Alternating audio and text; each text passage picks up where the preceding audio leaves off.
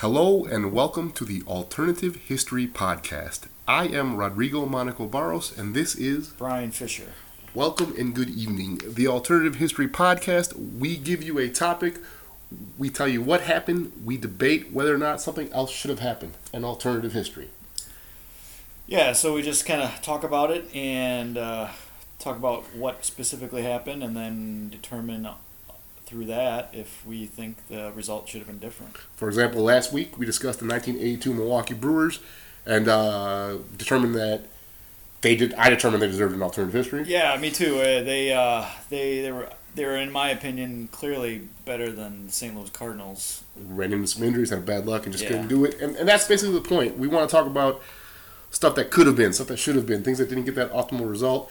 At the end, we discuss what goes into our own alternative alternative universe, our alternative history. Brian has one. I have three things that have gone into the alternative universe. Yeah, yeah. I uh, I gave the old negativo to the jazz singer and Metallica.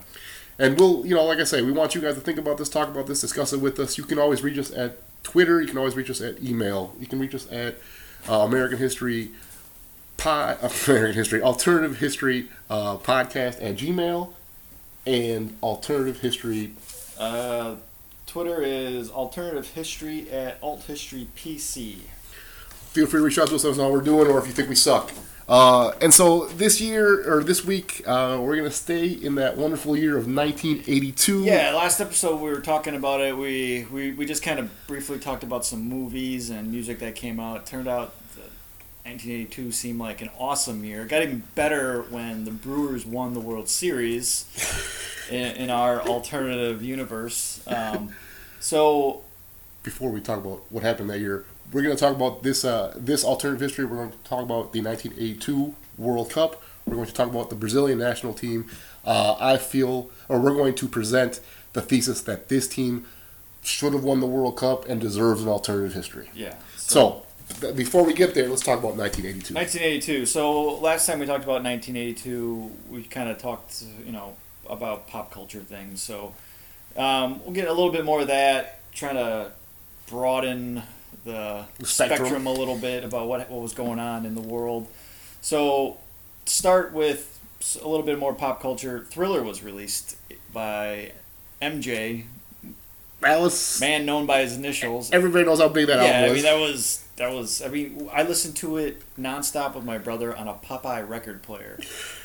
I've seen the video so many times, just, dude. just constantly listening to it. It was Yeah, it awesome. was awesome. I remember. Um, uh, David Letterman uh, premiered on his Late Show uh, in February. Um, what else happened? Cal Ripken Jr. started his streak, um, and the video game Pitfall was released by Atari for the Atari 2600. I don't know if anyone I listening played- is aware of what the Atari 2600 is, but it's basically it was Minecraft before Minecraft, and it was it was all we had back then, basically. It was. It started the revolution of Yeah. uh, what do you want to call it? Home console systems yeah, for sure. exactly. Uh, also, San Francisco 49ers beat the Bengals in the 82 Super Bowl Yes. in Detroit. I believe that was Montana's first. First Super Bowl. I think you're correct on that. It was, like I say, 82 was a big, big year. So, moving further out, uh, we're we were in the middle of Cold War with Russia, 1982. Uh, in Poland, Solidarity was banned. Um, it was Solidarity was roughly it was like a labor movement. Ended up being one of the linchpins in helping bring down communism.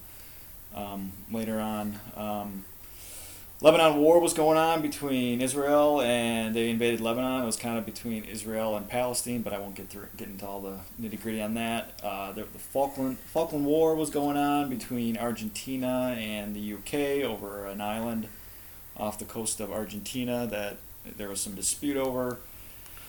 Um, Brazil in Brazil, they were transitioning from a military dictatorship uh, that was going on since 1964, and they were uh, starting elections for for governor. First time, there, like yeah, you said, like yeah. ever. It was, a, it was a big deal. It was a Um, time of great, uh, what do you want to call it, social change in Brazil. Yeah, so yeah, there was it was totally total different world than it was right now than it is right now. Right, So totally agree.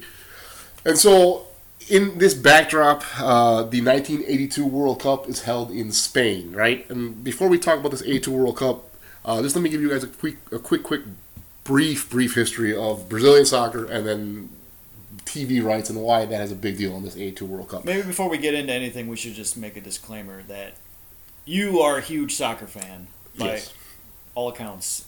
Me, not so much. Not so much. And this is why we're doing these things. We want to research, study, and debate about shit that we might not know about so we can tell a good story. My most of my soccer came from watching my brother and my cousin play for the Croatian Eagles when I was a kid. Which many Americans have similar experiences. So I don't. I never really. I never played it. Uh, was never really interested in it. Most I know is from talking with you about it. Um, but I did do a lot of research into this team, and I did find out some interesting things. Perfect. Very good. Yeah. Let's get started then. So, for you guys that are not aware, Brazil's won five World Cup championships. They won from 1958 to 1970. They won three, so in four tournaments, uh, 12 year stretch. It was probably the most dominant anybody's ever been in soccer. Uh, Pele was on that on those teams. Uh, the 1970 team is essentially considered the greatest team in the world. Uh, part of that, in my opinion, was a because they played very good soccer, but it was also uh, they had yellow jerseys and they were in Technicolor. It was the first time people got to really see this. Prior to So- that, soccer was in black and white. You had some people with color. Don't get me wrong, but. I heard. So I heard something that Brazil used to wear white jerseys, and then some they they, they had some huge failure, and then they they Yes. basically changed it you hit it around that. yellow. So prior to the 1958, prior to that golden run that they had from 58 to 70, they've been to every World Cup. They still have been to every World Cup to date. But up to that point, they've been to every World Cup. They hosted the 1950 tournament. Uh, as you say, war white. They were beating the shit out of everybody. They got to the last game. They were winning. They had the championship in hand, and they end up choking out to Uruguay, their arch rivals. There are st- there are The stories there are stories that this, this this game was held at the Maracanã Stadium. It's a huge, huge stadium in Brazil, in Rio. There are stories that people were leaping from the Raptors to their death after this game. Like, like it was a traumatic loss. People still refer to it as um Maracanazo, which is like the big loss at the Maracanã. Like, it's a big, it's it's a part of their cultural like identity was losing this game. So like. After they lost that, they never wore that white jersey again. In fact, I, I've only seen them. No, I've never seen them wear a white jersey. So it would be then. akin to like the uh, the 2000 after the 2014 Packers Seattle loss. If we never would wear If green we- and if we gold, stopped wearing green and gold, it yeah, kinda like, changed it to, like, bit- red. a little bit like that. So needless to say, the nation is essentially synonymous with soccer, right? They had this great run. All of its players are, are, are really good. They have players like Pele, like Romario, like Ronaldo, Ronaldinho, Neymar, who's in the There news is one player that I wanted to mention for 1982. He was, he was born in 1982. Uh, Kaká. His name is Kaká, also another world Awesome, legend. awesome name. Uh, might have been my first word, but Very good. No, and so these clubs, these players, basically start their careers at Brazilian clubs, and so for a long time, Brazilian clubs are able to compete with the European teams tactically and fiscally, right? Uh, and it, it's it's and you see this essentially in a competition called the Toyota Cup. So the Toyota Cup was a championship essentially of the two best teams in the world, the European champion and the Latin American champion. So Latin American tournament is the Copa Libertadores. The European championship is the U, the European Champion League.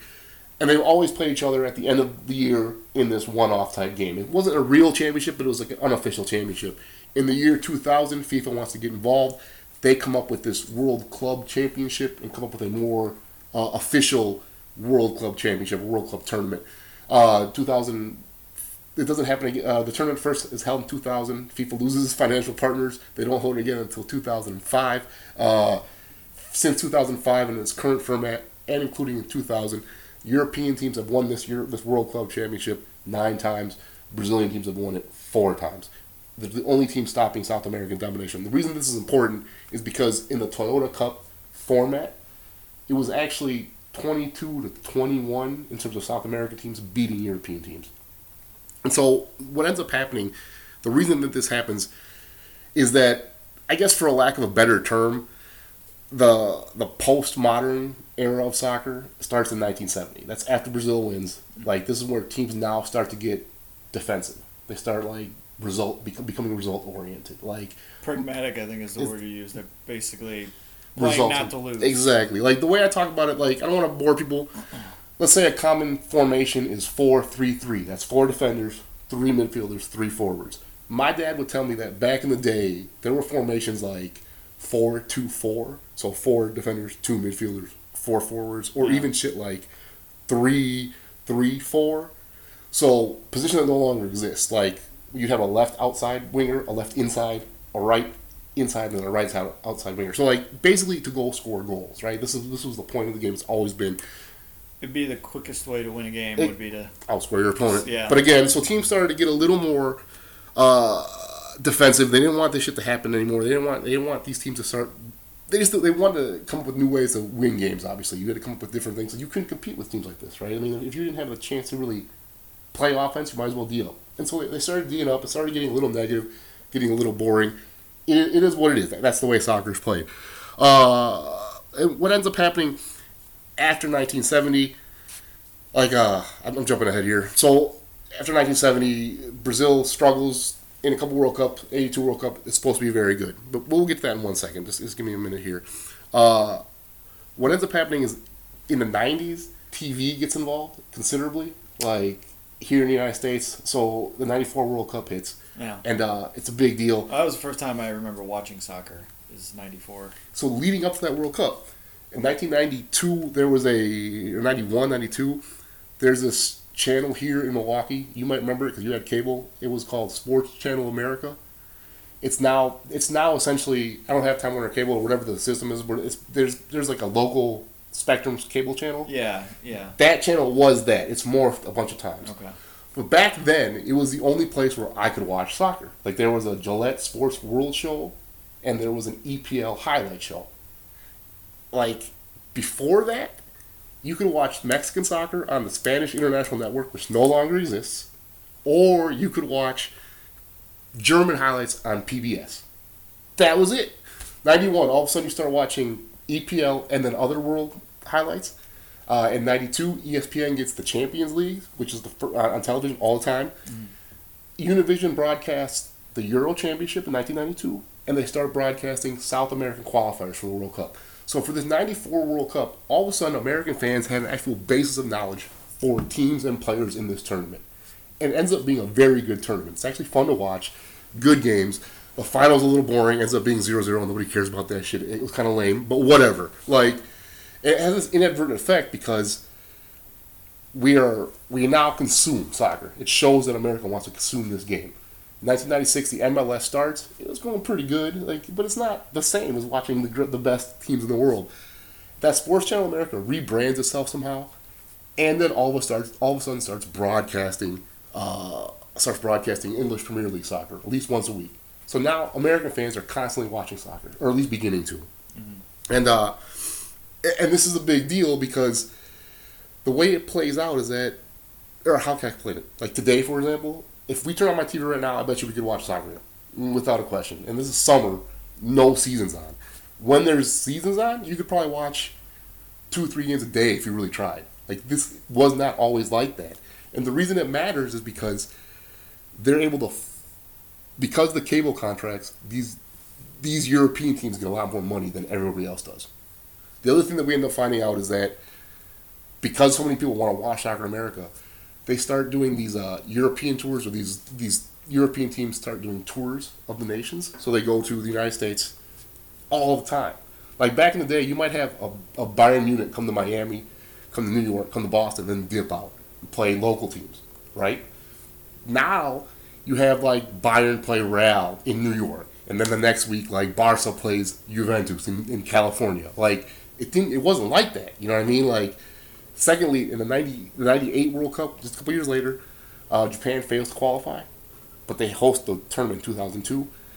So they also see this great market in Asia for television, right? Big market for Asia in the United States for television, which wasn't there before. So all of a sudden, cable packages start buying rights to leagues.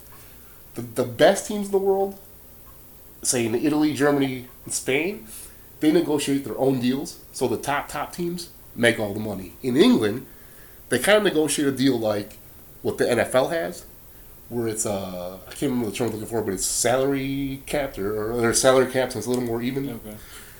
So all of a sudden, England, weak teams in England have the money to buy superstars. So they start depleting all the rest of the leagues. They start taking all the players from all over the world, and And now the EPL has, I'm telling you, scrub ass teams have just got unbelievable players. The rest of the leagues have struggled because they didn't have the right cable contracts, except for those top teams and the teams that get into the Champions League because again they're on ESPN, they're getting their money.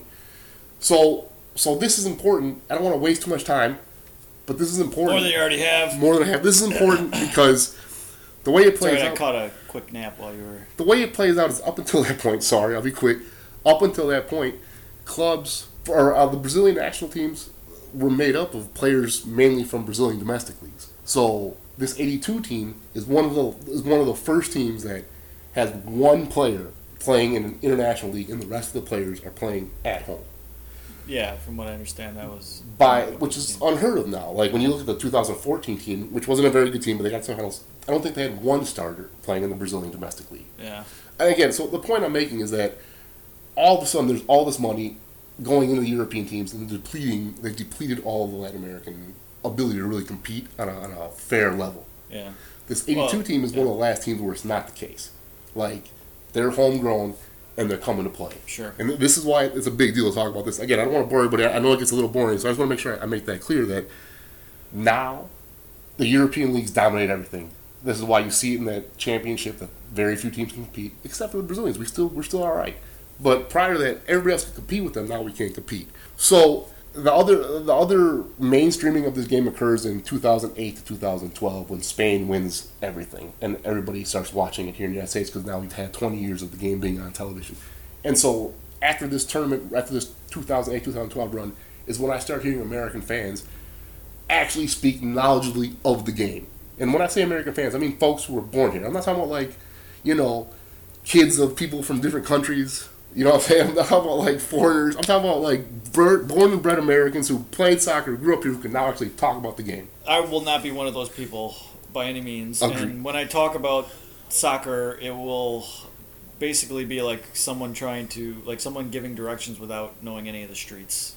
So Understood. I'll just be like, And the I'm man kicked the ball, So- and the other man dropped, stopped it. But you, but you now know about this A two team, and we're to mainly talk about the A two team. So the main thing I wanted to say was that the 1970 team is considered the greatest team of all time. This 2010 Spain team is now in that conversation. And after Spain won their thing was the first time that I started hearing teams, or started hearing like professional analysts, if you will, really place this 82 team as one of the great teams of all time. Like I know about them. Like like I'm from Brazil. Like I, you know I, I play soccer all the time. I have plenty of people we know about this team, but I never knew that they were considered to be such a great team.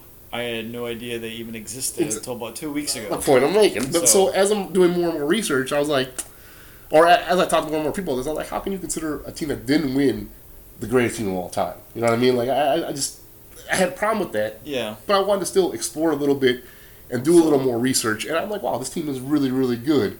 And I don't, now I want to discuss, like I say, now that I bored people who, who with the history of soccer, the history of There may, there, packages. there may not be anyone left listening. but now let's get into the A2 So, World Cup. if, if if you were wondering uh, how this all happened and you just came back from that ten minute diatribe, um, yeah. So we're, we're talking about the '82 World Cup team, and and from my layman's perspective, and the research I did, I kind of I kind of fell in love with the team because they just seemed like. They just they were they they were kind of they just seemed kind of like a ragtag group of guys that were put together that just loved playing soccer, Soccer. and they played what I guess what they called the beautiful game. Jogo Bonito or mean- football art. It, yes. it seemed, and and this is maybe a convoluted, not convoluted, but Talking about convoluted, the antiquated, champion of it. antiquated uh, uh, comparison. But it seemed like you know how like jazz was in the twenties, where it was just real uh, im- Good analysis. improvisational. Um, they didn't adhere to uh, anyone's standards of how soccer should be played. They kind of did whatever the hell they wanted to. Attacked. Um, you were supposed to kick the ball straight, they kicked it Curved. sideways. Yeah, they did all kinds of so shit. No, it's like totally. I mean, and like I said, I don't. I don't, I know next to nothing about soccer. So, but and and the team, the, the two guys that stood out to me when I was researching them were uh, what, Zico. Um, he was pretty much the best Their star. player, their star Absolutely. player. They're they're coming in the coming in as own And you'll have to explain this to me too. Uh, so they kept on some. I kept on hearing that he was he might have been one of the best number tens ever. So I noticed a lot of the uh, top players will wear number ten Mhm. Uh, what, what's what's up with that? It's similar to the 23 in basketball, but essentially, uh, initial soccer tactics, they're set up by positions, 1 through 11. Okay. And in the old days, before you had these rosters of up to 18 or 22, your position was your What is number. your number? All right. So like in like like official scoring in baseball. Uh, kind of, ex- Yeah. exactly.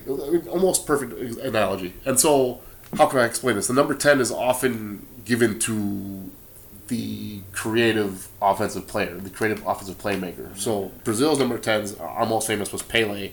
We later have, like you said, Zico. Uh, the next one, there are a bunch of them, but we have Ronaldinho, who's another great player. Yeah. In Argentina, Maradona was the number 10. Whatever, it, it's the big number. So, it's similar to Michael Jordan being number 23, and then LeBron be the number 23. Messi's ten, right? Huh? Is Messi Messi's 10? the number ten. Yeah, everybody. It, that's it. You, you know you know it. All right. So if you know if you see the number ten, he's gonna do something really really awesome. Fantastic. Like, just watch ten. Exactly. And then who's the other player you found interesting? Oh, uh, uh, Socrates. Not only did he have a, a kick-ass name, but the guy just seemed like so. I don't understand how you could. He smoked. He's well. He first he was a doctor, right?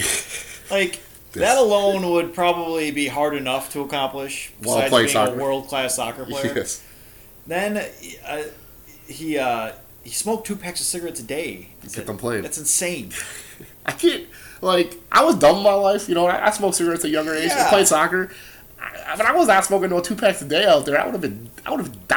You know what I mean? I don't understand I mean- was doing it. Contrary to what I thought I was doing on you know like a, a, a school parking lot basketball court, We're, wa- we're out here. We're I wasn't people. I wasn't I wasn't professional, Right. and I wasn't I didn't have a PhD while I was doing it, and I was smoking cigarettes, so.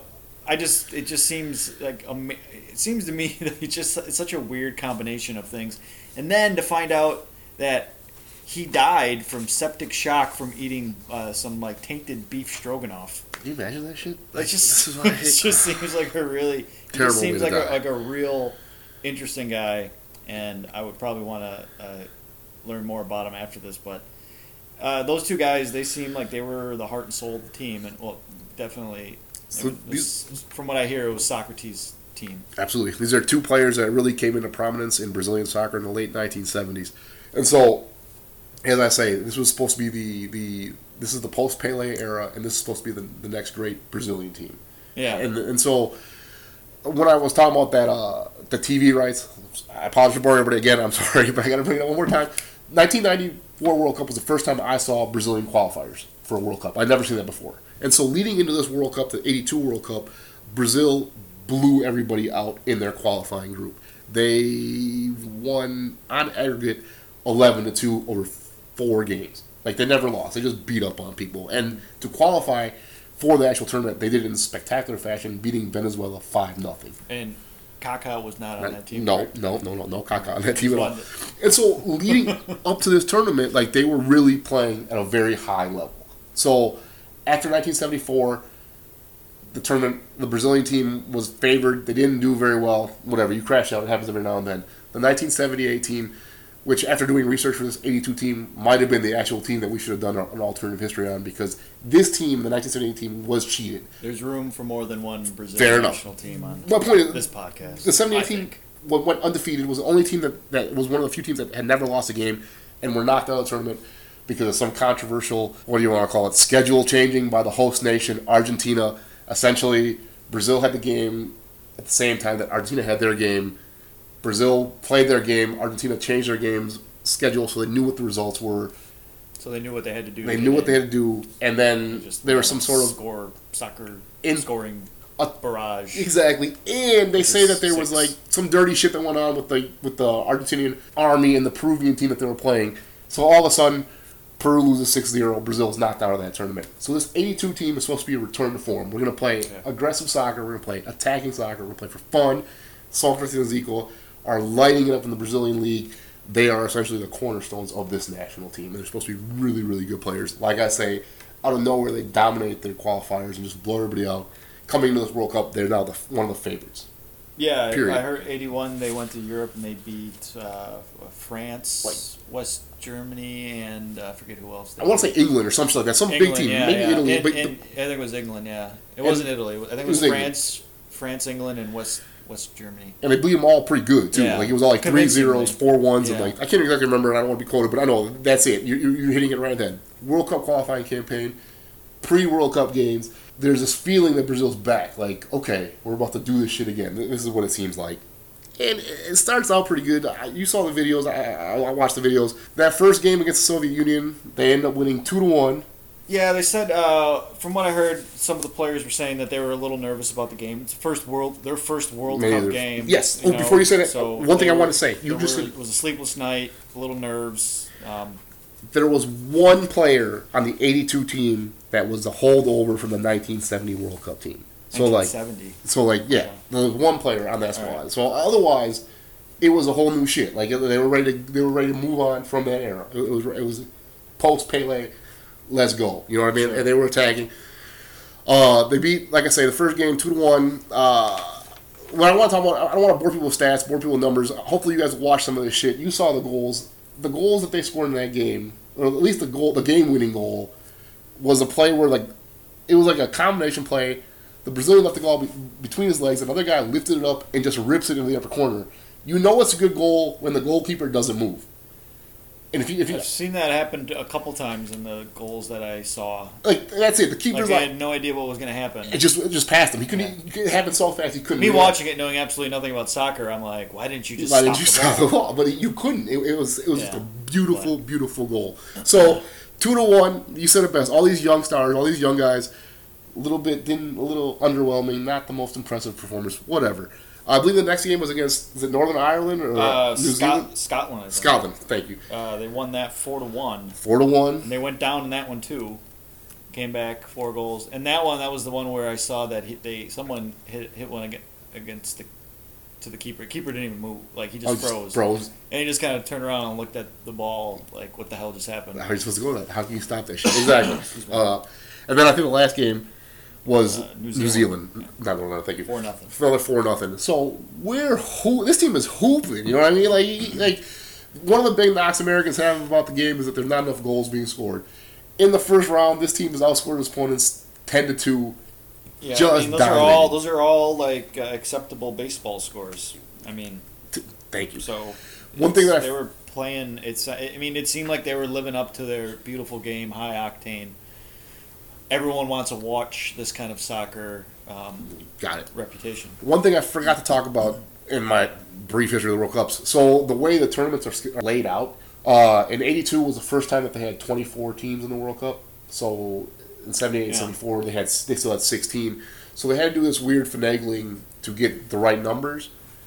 Uh, and they kind of copied the standard, or they copied the format of the 74 and 78 World Cups to a degree, which was a weird format. So basically, the way we have soccer now is that you have eight groups, the top two qualify, and then they play each other in knockout stage. It's kind of been that way since 82, or since 86 rather, where, you know, the top two teams and then the best third place gets in and then they knock, knock each other out. In 74 and 78, they had, they had whatever, all their groups, the top player, the top teams in their groups moved on, and the top play, the top teams in those groups went on to meet each other in the final, as opposed to having a semifinal, a quarterfinal, or knockout stage. So again, that '78 tournament was a little bit weird. This '82 World Cup was set up that way, except that the top two teams would then move on and play in quarterfinals, semifinals after their second group stage. So Brazil qualified hands down for this next group, no issue. The next group is now with Argentina and with Italy. Argentina is the current World Cup holder at this time for this tournament, Yeah, and they have Diego Armando Maradona, who ends up being the greatest player of all time. Like this was a big game. Like we, let me rephrase that. Brazilians and Argentinians don't get along, especially when it comes to soccer. Like it's Yeah, our arch rival. We're talking the- Packers, Bears, whatever you want to say. Like Yeah. whoever rivalry you can think of, that's like one of our main international rivalries in the game. Uh, Brazil and Argentina face off in this hot, highly contested, charged game. Fouls, all kinds of shit's going on. Brazil wins two to one. And in this game, Diego Maradona gets a red card because he stomps a Brazilian yeah. dude in the nuts. yeah. He uh, he kind of came with like a. I mean, he's only like five five, I guess, right? He's a little guy, but he he came and he like he came flying out of nowhere and just like obviously you just see it cleat. Cleats to balls. Yeah, The it's, balls, it's yeah. not cool. Like it, it was. Like it you could puncture uh, his scrotum. Like that's that's some serious super shit, dirty. It was, it was super cheap, and uh, and whatever. Like the vi- the video that we watched for this was a the '82 official World Cup film narrated by Sean Connery, and I thought he had a pretty good like like good little you know piece of the the king of the boy who would be king later, and talking about how this Yeah. played out for this tournament. It, it was good. Like it, it was an interesting experience. The reason I bring this up too, he was 21 years old. He was left off the 1978 team Yeah, 17 year old because I, I was reading up on him because he just seems he's kind of interesting guy. superstar. Yeah, and uh, yeah, they left him off the '78 squad, and they ended up winning it without him. Without it's him? kind of a Exactly. blow, blow to his tiny ego. you will. and so uh, I can't even remember what happens between Italy and Argentina. It ends up not really mattering. The big game in that round is Brazil versus Italy. Italy obviously beat Argentina. Did, I, I, I believe Yeah. you. Oh yeah, Yeah, you're absolutely yeah. right. They beat them. Um, they only gave up one goal, and I believe they scored three. Was it three to one that they beat them?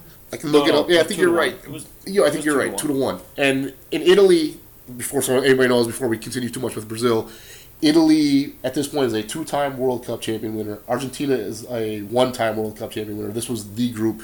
Uh, Italy, Group of death, if you if you will. Yep. Italy had uh, had barely qualified for this tournament. Their star had been suspended for a couple years. His name was Paolo Rossi. He was suspended for gambling. Yeah, well, he was he got caught up in some kind of like game fixing uh, He's a- he's a scandal and some some kind. uh, From what I read, it was like it was it, it was being handled by some shop owners in in Italy, and it just turned into a huge scandal. He was he was supposed to be uh, suspended for three years. I didn't know that. He appealed it. It got knocked down to two. He's to this day he still claims that he was innocent and that he had nothing to do with it. But I mean that's what most guilty people do, right? I mean, Agreed. I was going to admit it. like why? Like you know, you might as well just take it to your grave, right? Exactly. Especially after you won the World Cup, right? You're the hero. Like he's- the hero. single-handedly destroyed. Like like Brazil. he basically, from what I understand, he played like shit until.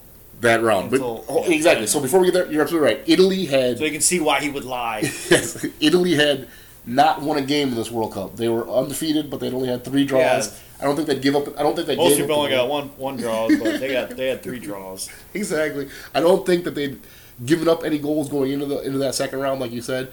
But I think they'd only scored two goals. I think they they tied games one to one. I'm not even sure what it was. Like I, I might be wrong. It might be just all zero zeros. I don't know, but it, it was basically the kind of soccer that it was the antithesis of what Brazil was doing. It- in their first round. and they were very underwhelming. But like I say, they, they wake up for that second round and they beat the shit out of Argentina.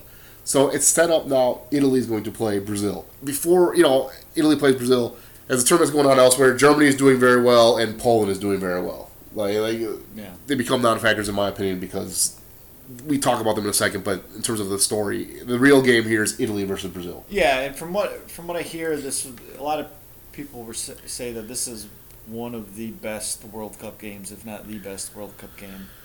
I've actually heard a couple. I, I, my dad will tell you that the 1970 like uh, Italy Germany game was the greatest game of all time. It was four to three. I Uh, would think anyone who got anything to do with any stake in the Brazilian team would probably not want to say that this is one of the best, the best World Cup game. I would. I agree. I, well, I've watched plenty of games, so uh, and I've watched this game or most of this game on tape. I don't think it's the greatest game ever. I don't even think it's the greatest game of this tournament. Uh, the greatest game of this tournament ends up being France versus Germany in the semifinals, and and I'm not sure if you got to end up watching that video, but in this game, Well, I did watch some of it, but then Stella took a gigantic shit. I had Understood. to- Yeah, take care of that business. Gotta take care of that business. it, so I didn't get it back around to it. But, th- this game is that that semifinal game versus France and Germany. Eh, I think it ends up being one to one in regular time. In overtime, France scores two really really good goals. Germany comes back, scores two more good goals, makes it three to three. France has this breakaway. They're one on with the keeper. He's about to win the game, and this goalie comes out like hip and ass first into some dude's face, knocks him out. No foul, no penalty, nothing. It's just like the most egregious egregious foul you've ever seen. They don't call it. It goes on. Germany is winning in PKs, but that was one of the few games like this Italy Brazil game that we'll be talking about that there were goals, that there was passion, there was excitement. Like like other people say that the tournament had plenty of that, but from what I've seen and what I've seen in other World Cups, that was the greatest game. This Italy Germany game was an excellent, or Italy Brazil game was an excellent game. But the reason we can't put it on such a high level is because there were mistakes Yeah, if you will. Yeah, and we'll get that in a second. Whereas, like, I don't know how to put this. It's hard to say. Like, when I say when I see greatest games or greatest things, I sure there are some mistakes, but like it's a matter of you doing the best and not necessarily you taking advantage of an error. I'm not saying that you don't do that in sports. You don't win by taking advantage. Of, of course you do. I, I get that, but it's better when both folks are or both opposition are playing at the best level Yeah. and something it's not a matter of mistakes. Uh, maybe I'm wrong in that, but so so going back to the Italy Brazil game, uh, you saw it. I believe that Italy starts out one nothing. Yeah, it was a, a cross field. Well, I don't know what you call that. It was a bad pass in the center of the back. Yes, a- Yeah. a, a defender tried to pass it across the middle. And the the the little uh, uh, came and and, and headed it. it. Headed it? Was it a header? Or I don't think it was that. I think he just picked off the pass and went in one on one and just finished it. Okay. But whatever. So one nothing. So he scored. That was he scored right, and then one nothing, and then Brazil fights back. yeah, they, Your your man Socrates scores a very nice goal yeah, to, to the near post. So, uh, and I didn't know this was a, a, a huge concern with soccer players, but they made reference that he had small feet on that video. I think when he scored that goal. Did it really? No, no, no. That that Socrates had small feet. Oh, I didn't know uh, that. Sean Connery. Oh, no shit. Yeah. yeah. I Apparently. Sean Connery is concerned with the size of people's feet. They said he had long legs and small feet. Yeah, that Not helped- very athletic. That well, I mean, you can see that. He Obviously, he, he was really good at soccer, right? big, so I lanky don't know. Just kind of hating on him. could be a little bit. Whatever. Fair enough. He ends Yeah. up scoring a really, really nice goal. Like uh, it was like uh, I think that he was a doctor, right? I think Sean Connery made reference to that goal having surgical precision or something like Yeah, that. Like, he, yeah. and it was a very well placed goal. You see it. He puts it where a keeper can't get to it. One to one, looking pretty good. I think in the second half, there's a corner kick. Brazil fails to clear it out. Well, that wasn't the second goal. The second goal was when they was it. It was a cross that kick that went across the. I thought that was the first goal when he picked him off. What was the second goal? No, the first goal was when he. Well, maybe I mean, if I'm you- if I'm correcting you on this, there's You just a watched good the video chance that before it might be wrong. I might be wrong too. It's all good. But the order that I saw it in was was the cross cross kick, and then he looked like he kind of headed it in. The second one was when they were the the goal the keeper kicked it some like I said Do it. That's fine. Don't worry about it. directions without street names. I'm all Um, good. The and keeper kicked it to kicked- some other dude on on Brazil. Brazil. He kicked it across the field, and then Rossi came in and picked it off. Okay, I think and then he scored it. I think you're right. I think I, I got that the wrong. go-ahead score was What? the- Before we get there, you're right. No, you're right. You're right. So so when he picked that one off cross that cross field kick, he picked Rossi picked that off, Scored. scored one Made it two to one. one. made it two to one. Yeah. So then, the only Brazilian starter playing in a foreign league plays in Italy. His name is Falcao. Translates in English to the Falcon. Falcao is playing, Sweet. I think, in a place called Udinese. Uh, he ends up scoring a wonderful goal for Brazil and tying the game two to two. He scored from top of the 18. He did like a beautiful little hip fake, finished it. Yeah. Fantastic. So at this point in the game, from what I understand, they at this point they're they can just They're through. basically lay down in front of the stack themselves up in front of the goal. I don't know if that's legal or not. Just basically play insane defense, and Not- then they're they're in they're in the the, the semifinals. Not even that insane defense. You're right. At this point, the way it's played out, they just need a draw to qualify. If they Yeah. tie the game, they're through. Yep. 'cause they- And yeah, that's it. And instead of tying or instead of playing for the result, they wanted to they, score they more goals. And I, I heard him. I heard it said some. Uh, I, I think it was Zico said it that they they wanted to. They never tried to win ugly. They wanted to play the beautiful game. That's it. No, and And you, the, the motto of the team, the theme of the team was they would rather lose beautifully than win ugly. which is that's that's kind of it. I mean, you you're kind of explaining it perfectly. And and that, back to what you said about the antithesis, which was Italy. They played good defense. They took advantage of mistakes, and sure enough, at two to two, yeah, Brazil makes another mistake on defending a corner kick, give up a kind of a soft ass goal, and now it's three to two, and Brazil is eliminated from the World Cup.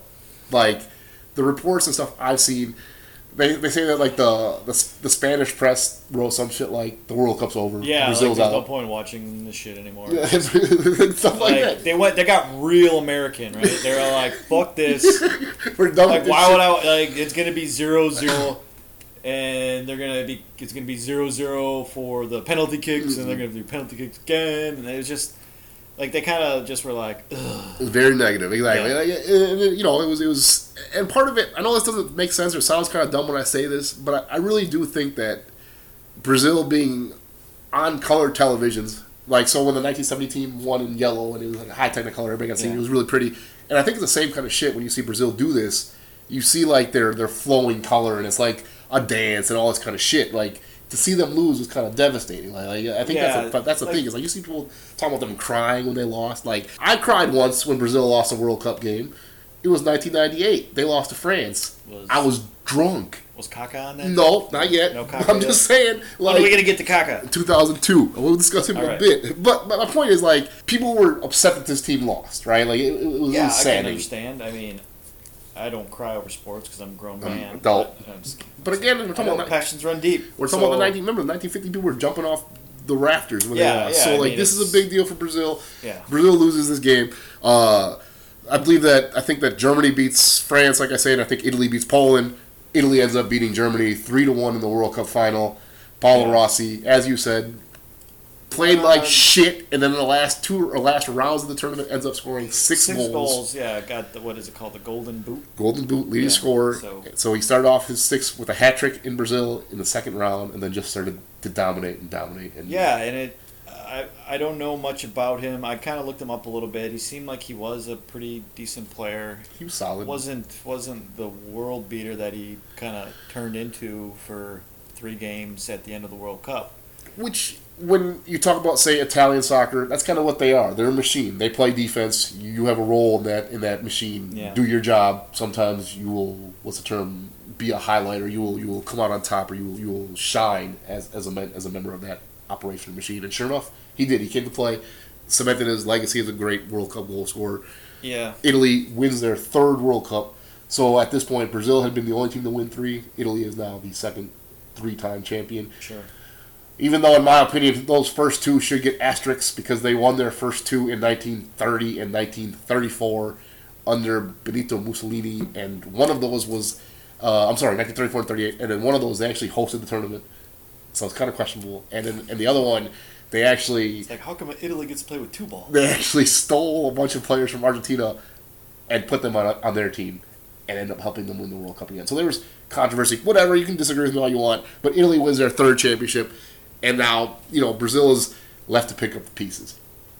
Sure. And so basically, like, what ends up happening is uh, what, what ends up happening is that Brazil now goes into this like reboot, recycle, where they now have to be pragmatic. This 1982 loss was the end of a 25 year era, basically from Yeah. 58 to 82, where they won their three, where they showed the world how to play fun, loving soccer. People got to see what this country's supposed to be like. Got to see like Yeah. the samba. I think you see in that video, you see I mean- some very beautiful women dancing all over the place. Like that's what Brazil essentially, you know, like I saw, yeah, I saw a lot of parallels to our uh, the last '82 team we talked about, the Brewers. They were kind of like a like a free flowing, free swinging, you know, group of guys, the fans just and everyone them. loved them. And and and to that point, so we talked about when the Brewers came back after they uh, initially lost the World Series, which now we all know that they We won. won, yeah. Um, when they when they came back, uh, there was a huge parade, and, and they came back as heroes. And from what I understand, the '82 national Brazil team came back under the same circumstances. And from what I heard, I heard that they uh, they came back as heroes, and the manager received a standing ovation from over 300 journalists. That's crazy. Journalists can be some mean ass motherfuckers, especially Hateful. if in sports, especially if if national pride is on the line. They'll they they will rip you apart. But I think they gave this team so much credit for being themselves and Yep. not compromising on their game that it, it, it was more the the beautiful game to them was more than than whether or not they won or lost, which I think they took they took soccer to a high art that unfortunately never got replicated after. Well, to, to a degree. has, no, no, I'm not going to argue. No, no, I, I like to hear that. You're the absolutely right. brief like the, the the next generation that came up after them it, it got, became more pragmatic in their approach to the game rather than I would agree with you. And, and, and the way you're making, you, you kind of hit my, you're, you're hitting the next point I want to make. So, as I say, we talk about Pele, we talk about Ronaldinho, we talk about, about uh, Ronaldo. These are World Cup champions, winners, right? Legends.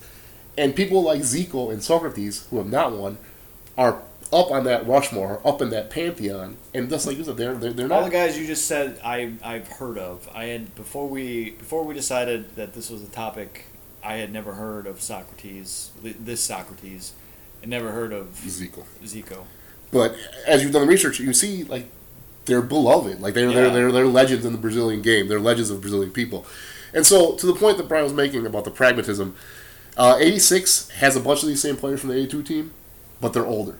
And like you said, Socrates was smoking two packs of cigarettes a day. Mm-hmm. Yeah, Yeah, I probably mean, affected his gotta- career. You know what I mean? Zico, Hopefully, uh, he probably eaten poorly made beef stroganoff and bad shit. I think Yeah. I think Zico had broken a leg going into the '86 World Cup, so he, he's not the same player. Like like like we have a handful of guys on this '86 team uh, that will be on the 1994 team. Uh, just, just remember that. Yeah. Uh, and so again, in '82 we had nobody from from Pele's era, right? Yeah. Or we had we had one guy. You said one guy.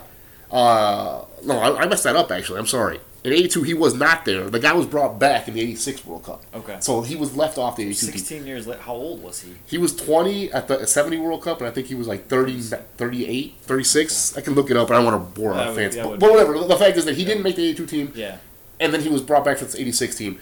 And so on this '86 team, we have some old dudes, we have some real old dudes, we have a handful of young guys, and this team just isn't very good. They're, they don't do what they're supposed to do. They end up mm-hmm. going to Mexico and underwhelming significantly. They end up losing again in what's the best game of the tournament, a one to one game, so not even a lot of goals, and they in PKs.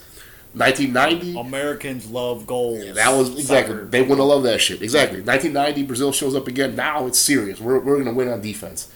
And it's a boring ass team, and they get knocked out in the second round. It's the worst performance by a Brazilian national team ever. You know what I mean? Like, they Yeah. never gotten that bad.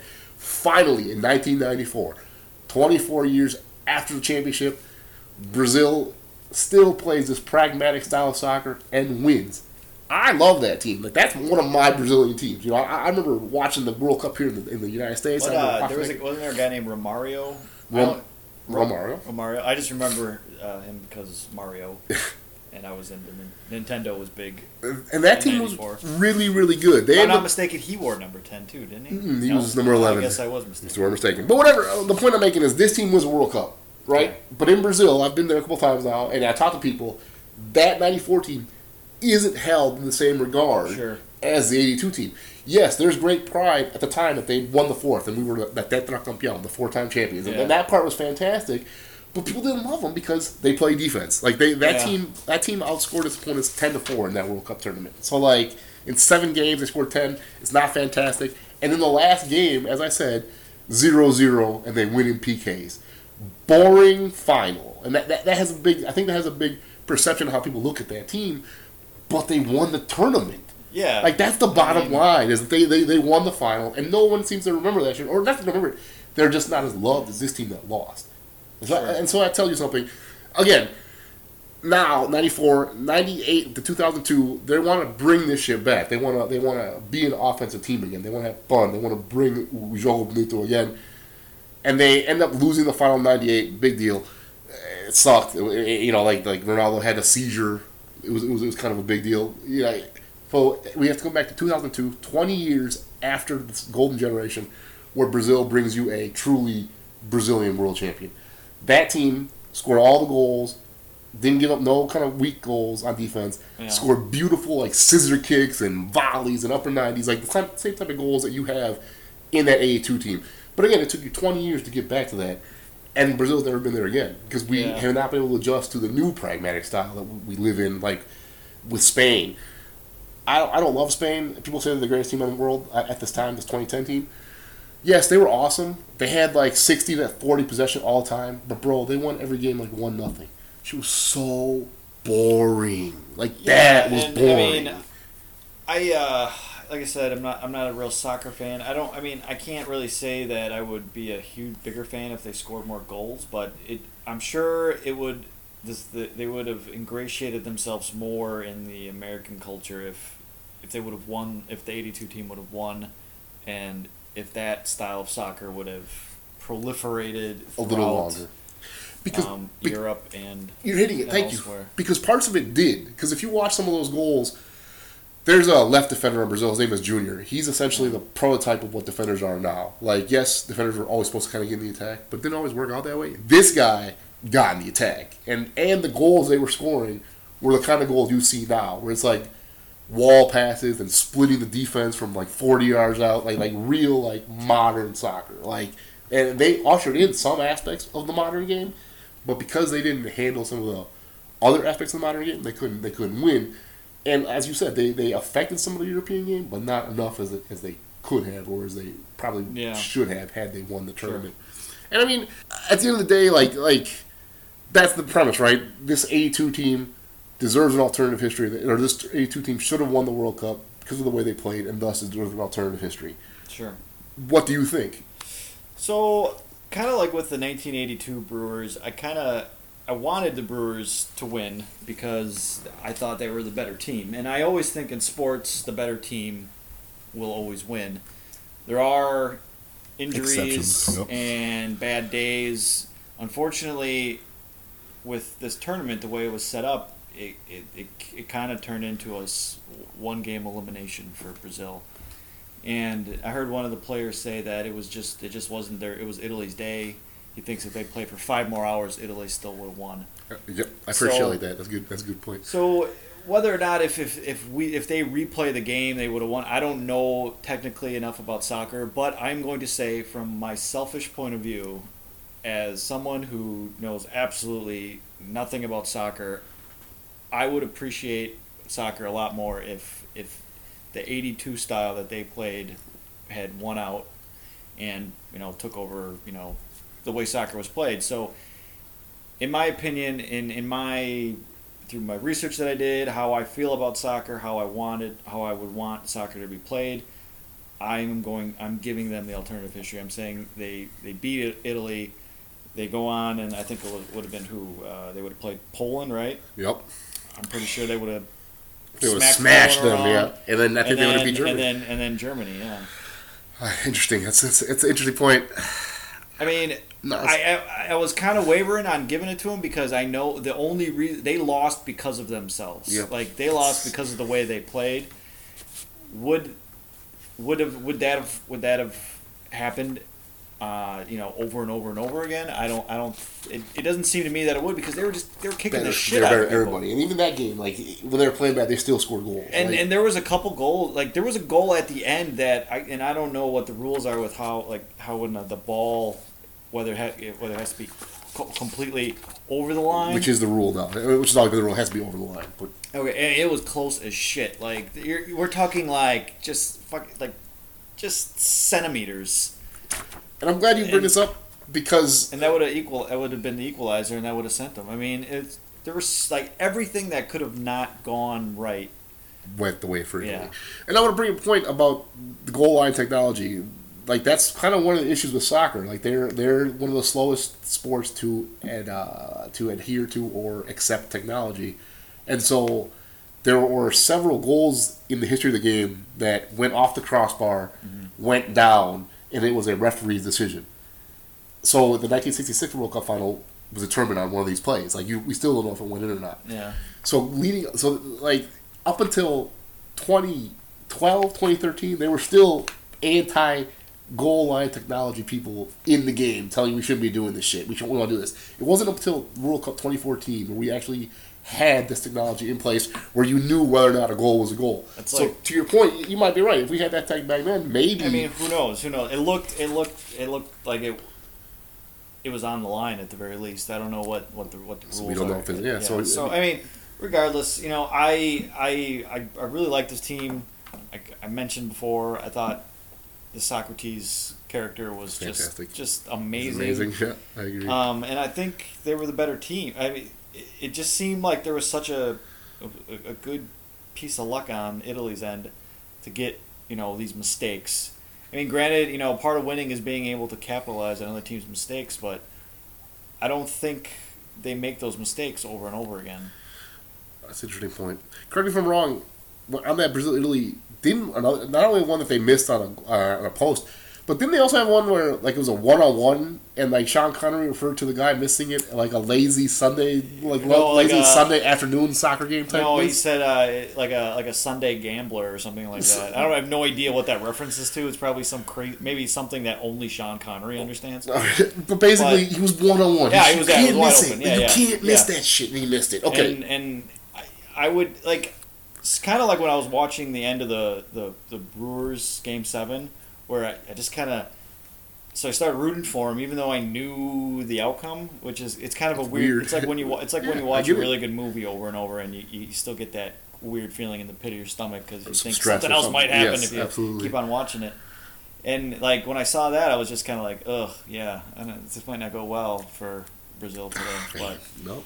But that's why we're here to right the wrongs of history, and uh, I'm I'm I'm giving it to the '82 Brazil national team. Uh, I so going back to the, the Brewers thing. I'm, I don't want to be a homer. I don't want to just give it to him. Same with this Brazil because I'm from Brazil. I just want to be a homer, and just give it to him. And as someone who knows the game and loves the game, I surprised myself and actually did not give him the alternative history. I said that did not they did not Blasphemous, deserve it. Rod. Well, the- here's my a couple things, right? You know, eras have to end. Like you had a good run for 25 years. Like in theory, you, you were undefeated for that 78 World Cup. You might have could have won that one as well, and you were the best team they the 82. You didn't win it. That shit happens. But you didn't play any defense. Like just bear with me one second. I gotta find my thing Yeah, here. I think true. I think that they ended up giving up. What did they give up here? I think that they ended up going 15 goals for and six against, which which is not too bad, right? It's a pretty good goal differential, plus 11. But just just real quick, I don't want to bore everybody, but I think that like the German team that won in 2014, they went 18 and four, like 18 goals and four against. Like I think that the uh, the Brazil team in '94 that won, 10 goals, four assists, or 10 goals, four against. Like they they didn't play enough defense to win. Like that's one thing, right? The second thing, not even if they didn't play enough defense to win, but just tactics. If you need a if you need a result, you need a draw. Play for the draw. Like God damn Yeah. it! Like when I watch that shit, it's like, oh my god, just you have a game. You had if the game ended after you scored, you qualify. Just play. You're getting the- hot and bothered about it even now. So I think, yeah, I, I get that, yeah, and I, and I and I think part of the reason why I kind of fell in love with the team, researching them, and I think why like a lot of people love them is because they never they didn't change adjust the way they were. And And part of that's to me, good, right? and I kind of have a man crush on Socrates, even though God, you know, R.I.P. Well, But like I, I just think that in my and, and, and I and sometimes I come from it how from like what do I want my perfect world to be?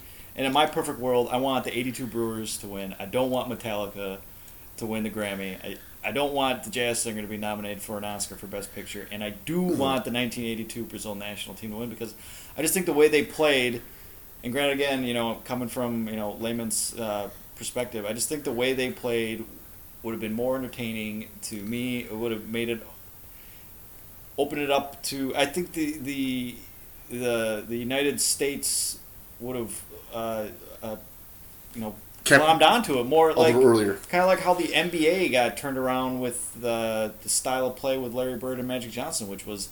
And granted, they kind of like looked at them as opposing figures, but they played similar. Similar flashy games. ball, Yep. you know, a lot of passing, a lot of Scoring. yeah, it's fast breaking. Like, and I think that same thing would have happened with this.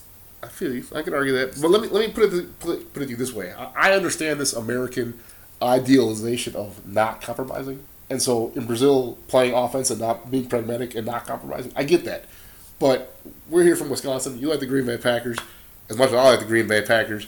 One of the big knocks on, on this modern era, right, is that Michael McCarthy is this great uh, tactician, this great game planner, but he can't make adjustments. And I think Yeah. that that's ruining this era of Packers.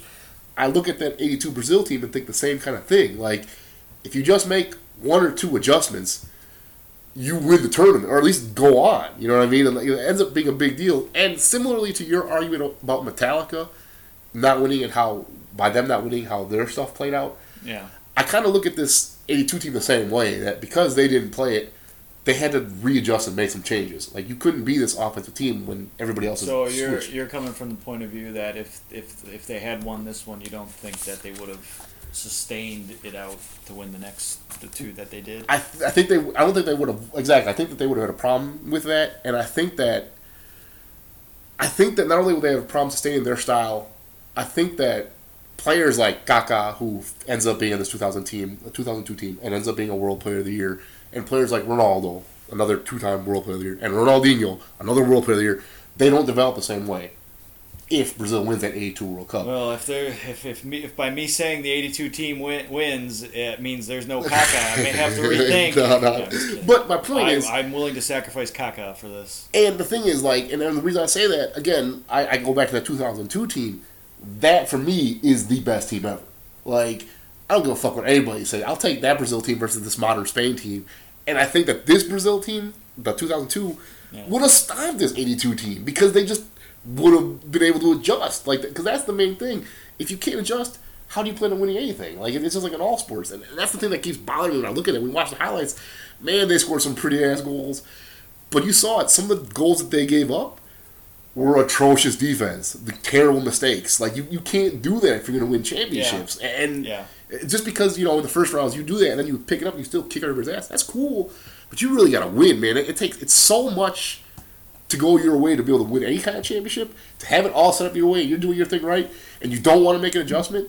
Ends up driving me a little bit crazy, man. And, and because they refuse to make that adjustment, I just cannot give this 82 team that that alternative history. And as much as I want to, because like you say, man, she was fun to watch. Like even Yeah. the highlights, even watching the goals, even watching like just the little clips that you go research, it, it, it, they bring like the joy of the game to people. Like that's what they that's what they kind of always did. You know what I mean? It's it's a it's a conundrum, but at the end of the day, I still don't think that they that they were going to get it because Sure. they just didn't do what needed to be done. They didn't play with enough tactics. They weren't incorporating enough of the modern game, and they didn't play defense. They weren't able that to to adjust. Who they weren't able to change who they were as a team. Their their DNA as a team. To Exactly, and thus for me, they do not get it.